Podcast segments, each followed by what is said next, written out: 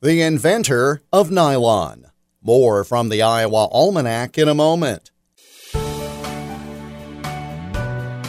It's time to hit the road again, telling stories from the Iowa Almanac in person. I'm Jeff Stein. Our next stop is in Marshalltown on Tuesday, March 12th at 6:30 p.m.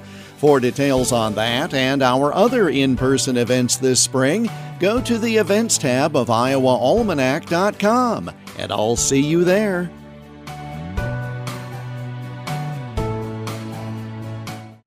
Wallace Hume Carothers was born in Burlington on April 27th of 1896. Wallace became a scientist and began teaching at the University of South Dakota, working on organic chemistry, especially bonding.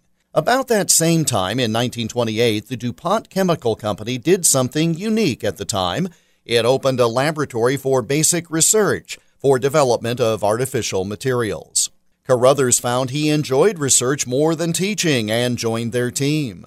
As the 1930s began, the U.S. was having a hard time obtaining enough silk to meet commercial demand due to political and trade trouble with Japan, the primary silk supplier.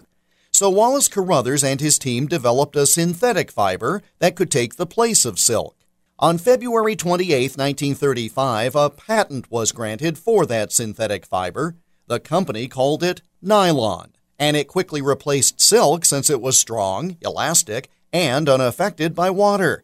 The brilliant scientist and researcher Wallace Carothers never knew how popular his creation would be, but he did know the success of developing nylon on this date in 1935.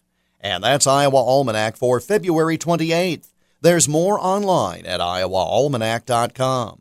Until tomorrow, I'm Jeff Stein.